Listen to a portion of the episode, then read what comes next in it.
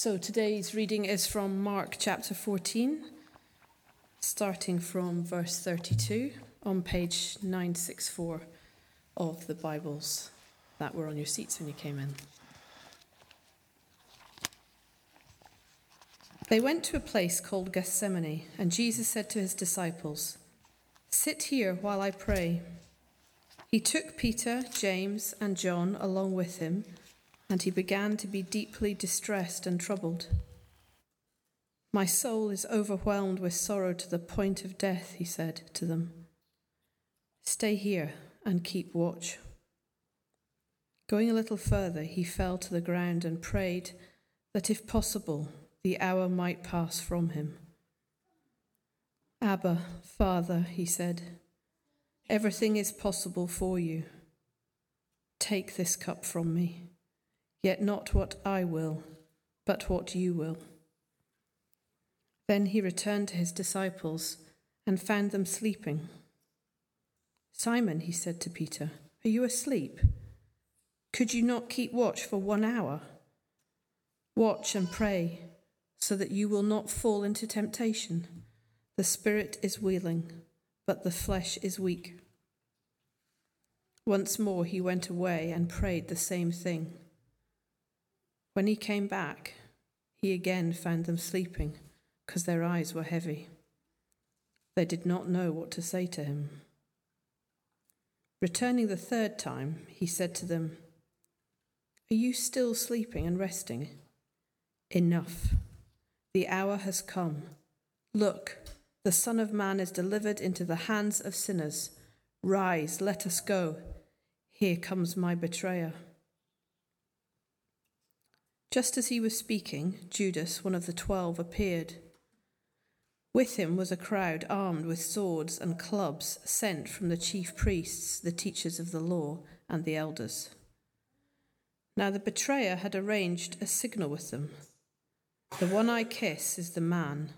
Arrest him and lead him away under guard. Going at once to Jesus, Judas said, Rabbi, and kissed him. The men seized Jesus and arrested him. Then one of those standing near drew his sword and struck the servant of the high priest, cutting off his ear. Am I leading a rebellion, said Jesus, that you have come out with swords and clubs to capture me? Every day I was with you, teaching in the temple courts, and you did not arrest me. But the scriptures must be fulfilled. Then everyone deserted him and fled. A young man, wearing nothing but a linen garment, was following Jesus. When they seized him, he fled naked, leaving his garment behind. They took Jesus to the high priest, and all the high, chief priests, the elders, and the teachers of the law came together. Peter followed him at a distance, right into the courtyard of the high priest. There he sat with guards and warmed himself, warmed himself, sorry, warmed himself at the fire. The chief priests and the whole Sanhedrin were looking for evidence against Jesus so that they could put him to death, but they did not find any. Many testified falsely against him, but their statements did not agree. Then someone stood up and gave this false testimony against him. We heard him say, I will destroy this temple made with human hands, and in three days will build another not made with hands. Yet even then their testimony did not agree. Then the high priest stood up before them and asked Jesus, Are you, are you not going to answer? What is this testimony that these men are bringing against you? But Jesus remained silent and gave no answer. Again, the high priest asked him, Are you the Messiah, the Son of the Blessed One? I am, said Jesus, and you will see the Son of Man sitting at the right hand of the Mighty One and coming on the clouds of heaven. The high priest tore his clothes. Why do we need any more witnesses? he asked. You have heard the blasphemy. What do you think? They all condemned him as worthy of death. Then some began to spit at him. They blindfolded him, struck him with their fists, and said, Prophecy. And the guards took him and beat him. This is the word of the Lord. Thank you, Lucy. So I just want to keep repeating that in these series that we follow this year, which the first one of which concludes today with David speaking to us, we're seeking to follow Jesus to become more like him. And that's at the heart of what we're about in this first term of this year, where we're pressing into discipleship. So we're, we're, all our teaching series throughout the year are about discipleship in one way or another. But in this particular term that will end just after Easter, we're following Jesus to become more like him. And then in the next term, we'll follow Jesus to change the world as we start to look outwards. And then in the final term of the year, in the autumn term, we'll be following Jesus to love each other. Um, so David's going to come and conclude this first series for us. So let's uh, welcome David and pray for him. Yeah, Father, we do thank you for David. We thank you for his love of your word. We thank you for his faithfulness to it in his teaching. And we pray now, Lord God, that as he speaks to us, that you might speak your life into us, that you might reveal the goodness of Jesus to us afresh. And we pray, Lord Jesus, give him great joy as he speaks and ministers in your name this morning. And give us receptive hearts and minds, for we ask it in Jesus' name. Amen.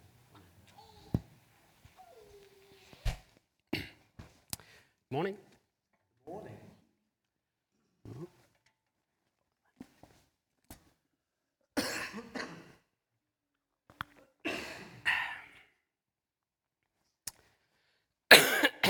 Excuse me. I'm just coming off the end of a cold, so if I keel over at any point, just bear with me. Um, I've always loved this, uh, the story of Gethsemane, Jesus in Gethsemane. Uh, I think the thing which I like about it is it's um, the place in the Bible where we see Jesus uh, perhaps is most human. Uh, he's looking ahead, he knows what's coming, and he weeps for the fear and the shame that's coming his way.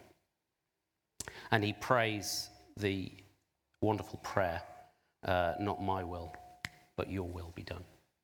A prayer I often find myself echoing in my own prayers. And so I kind of imagined when I was given this passage that that would kind of be the focus of what I was going to say. But as I looked at it, particularly looked at it with uh, through the lens of discipleship, um, other things were standing out to me. I noticed that the people who had been following Jesus, Peter, James, John, Judas, the, his disciples who spent three years following him around, all of them fall into different pitfalls. They all make different mistakes, which I think are very common mistakes we can make in our own discipleship. And what Jesus is going on to do is a very powerful answer to those pitfalls. So I want to kind of focus on uh, that this morning. So earlier in the evening, they've uh, been celebrating the Passover. Jesus and his disciples have been looking back into the history of Israel um, and remembering the time where they were slaves in Egypt and the plague of the death of the firstborn was being visited upon Egypt. And they, each household slew a lamb, and by taking the blood of the lamb and putting it around the lintels of their door, uh, the, their firstborns were preserved. And they were uh, freed uh, from slavery as a result of that. So that's what they've been doing earlier in the evening. And as part of that meal, uh, Jesus instituted a new feast, which we're celebrating this morning. And so that's where they're coming from. And they've, they're friends, you know, they've been having a meal together. They've been eating, drinking, talking, laughing. They've had a really good evening, you, you, you imagine. And then towards the end of the meal, Jesus starts eating Maudlin, and um, there's obviously something on his mind. And they go out and they find a, a dark garden somewhere isolated. Uh, and Jesus leaves most of the 12 uh, in one place, and he goes off with just the three, the inner circle of the disciples. And they go off by themselves, and then he leaves those three to keep watch because he knows that someone will be coming for him. And he goes off by himself to pray. And he prays this prayer of sorrow and fear and pain.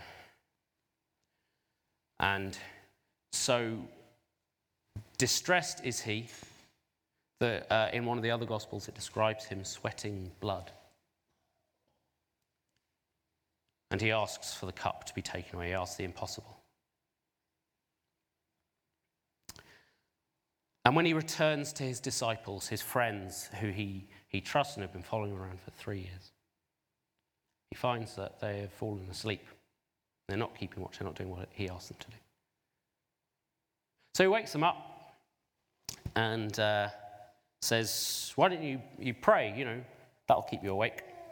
And he goes off again, he prays. And the disciples, you can imagine them there, they're, they're really keen to do what it is they've been asked to do. They want to do what it is they've been asked to do. So they're like, Yes, let's pray. We're going to pray.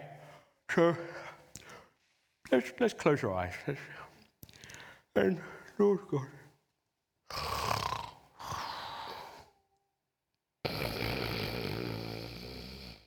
And again, they fail to do what they've been asked to do. They don't have the strength to do what they've been asked to do. Jesus comes back and he finds them and he says, The spirit is willing and the flesh is weak. And he goes away and he prays again and again. They fail to do what it is he asks them to do. I wonder how often in our discipleship we know what it is that we need to do. We know what the right thing to do is, what we've been asked to do and we want to do the right thing. But our flesh is weak, and we fail to do it. I'm sure we all have those times. And Jesus comes and he finds him asleep a third time, and he says, I like the way it's put in this translation. He says, Are you still sleeping and resting? Enough! Exclamation point. The time has come. And it's like Jesus is putting a full stop at the end of their weakness and saying, Your weakness, I will now answer with my strength. And that's when a crowd of men come to arrest him. And with that crowd of men is another one of Jesus' friends, Judas, who comes up uh, to Jesus and greets him with a kiss and says, Rabbi, because that's the signal he agreed that he would use to betray Jesus. But you've got to imagine, um, Paul talks in his uh, gospel about brothers uh, in Christ um, greeting each other with a holy kiss. You've got to imagine this was an ordinary thing for them to do, it was a, a sign of friendship and respect and love. So, Judas here is he's greeting his master in an appropriate way. It's the right thing to do. But the way he is doing it and what he uh, is using it to mean is so far from the right thing. I shouldn't need to tell you that you shouldn't betray the Son of God. But how often do we do the right thing, but do it in ways which, because of the way we do it, or because of our motivations in doing it, nullify the goodness that's contained within it? How often do we come to church angry with someone and spend our time worshipping, nurturing that anger? Something I've um, only just kind of come to realize recently. We've been coming here for a few years, and uh, in communion, something which I'd not done before was uh, sharing the peace. And I I don't think I'd really appreciated before why we did that until just recently. And the reason is because Paul tells us uh, exactly that. Don't take communion if there are quarrels between you, because it nullifies the goodness in that act of worship. Make sure you are right with each other before you break bread with each other. And so that's why we get up and we mill around, is because if there is someone you've got an argument, you don't want to have to get up when everyone else is sitting down and go over and apologize. so what we do is we all share peace with each other, and it gives us that opportunity to make sure we're right. And we structure our services, don't we, with confessions, prayers of confession, and prayers of affirmation, so that we know that when we come to worship, we can be right with God. So that's the second pitfall we can fall into doing the right thing in the wrong way. Anyway, they arrest him and they take him to trial, and all the disciples flee. But Peter follows from a distance. And he goes right up to the, uh, the courtyard of the high priest. Jesus is being put on trial. He attends the trial of Jesus. And it says, the chief priests and the whole Sanhedrin were looking for evidence against Jesus so they could put him to death. But they did not find any. Many testified falsely against him, but their statements did not agree. So, this is a trial where they are looking for people to speak against Jesus. And many stand and give testimony, but their testimony doesn't add up. And Peter is there so, who does the Bible say spoke up for Jesus? The Bible tells us no one spoke up for Jesus. Peter is there in the room, or possibly just outside the room, but listening to this going on. And he will not speak up for his friend. And how often do we know the thing that we need to say and stay silent. You know, these things, I'm not going to ask for a show of hands for any of this, but I imagine most hands would go up. I imagine most of us have something in our heads at the moment. Matthew, very graciously, after uh, I shared this in the first service, uh, confessed to uh, one of his. I don't know if he's going to do it today, but you can ask him about it afterwards if he doesn't. Um, so these are the, not all, I'm not even sure they're all of the ones in this passage, but these are some of the pitfalls we can fall into in the course of our discipleship. Not doing the right thing, not doing what we know we ought to do, not being strong enough, doing the right thing in the wrong way, not speaking up when we know what it is we need to say. And what is Jesus' answer to this? After the trial, they beat him. They take him outside the city and they murder him. They nail him to a cross and they lift him up, naked, bloodied, in the heat of the midday sun, and he dies. Maybe that's a pretty poor answer to our weakness. But what does it mean? I've been, uh, as I'm sure many people here have since January, I've been doing one of these um, read a little bit of the Bible every day, and by the end of the year, you'll have read the whole Bible things. And uh, it's going well so far. Um, I've got through most of uh, the Pentateuch, the first five books of the Bible. So uh, Genesis, Exodus, Leviticus. Numbers, I'm just starting. I'm in the, the first few chapters of Deuteronomy at the moment. And so I'm, I'm deep in the story of those uh, first people whom God and all of the, uh, the laws and the agreements that He with them. It's a story which begins as our story today begins in a garden.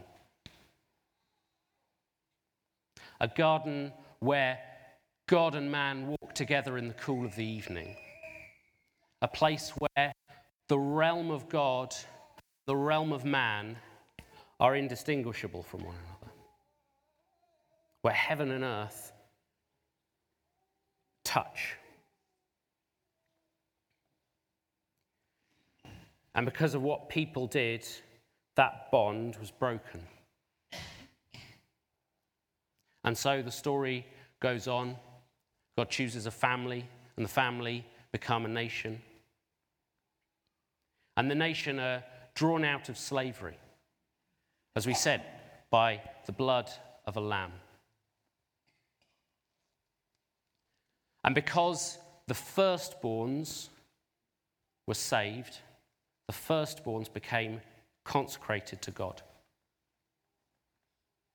And then later in uh, Numbers, those firstborns are redeemed for the Levites who become the priests. So the firstborns that were saved become the priests. And the priests attend the presence of God in the tabernacle, which is a tent that was built where once again heaven and earth could touch. And the realm of man and the realm of God were starting to be brought back together. And if you read the description, there's incredibly detailed descriptions of how they were to build the tent. And I've not seen this before, um, but part of uh, the scheme I'm doing has some explanations, and they pointed out that all of the imagery in the tent of the lampstand to the carvings around the altar to the embroidery on the, the sheets of the tent, all of it is garden imagery. Because the tabernacle, which went on to become the temple, was to be that Eden, the place where heaven and earth could touch. And in Leviticus and uh, parts of Exodus and uh, Deuteronomy, there are all these purity laws about how to make that space special and how to keep it special and how to keep the people who go into that space special so that those that link could be kept and the realm of man and the realm of God could continue to touch. So Jesus came in one of, uh, possibly the beginning of John's Gospel, it says, He came and He tabernacled with us. He became that link. And everywhere He went, there heaven was. And so when He died, this firstborn son, this priest, this lamb who was slain, he brought heaven with him. The title of this talk that I was given was Jesus, the one who lays down his life for his friends. And in many parts of the world, that's something which is very real. But I can't pretend that in Camborne, martyrdom is, going to, is a likely part of what's going to happen on your front lines. It just isn't in this country. You know, if I was giving this talk in other parts of the world, it would be very different. But the meaning of Jesus' death is that he gives to us, even in our weakness, he gives to us the gift of the Spirit and the gift of the presence of God. And so when we go out into the world, we are that tabernacle presence. We take heaven with us.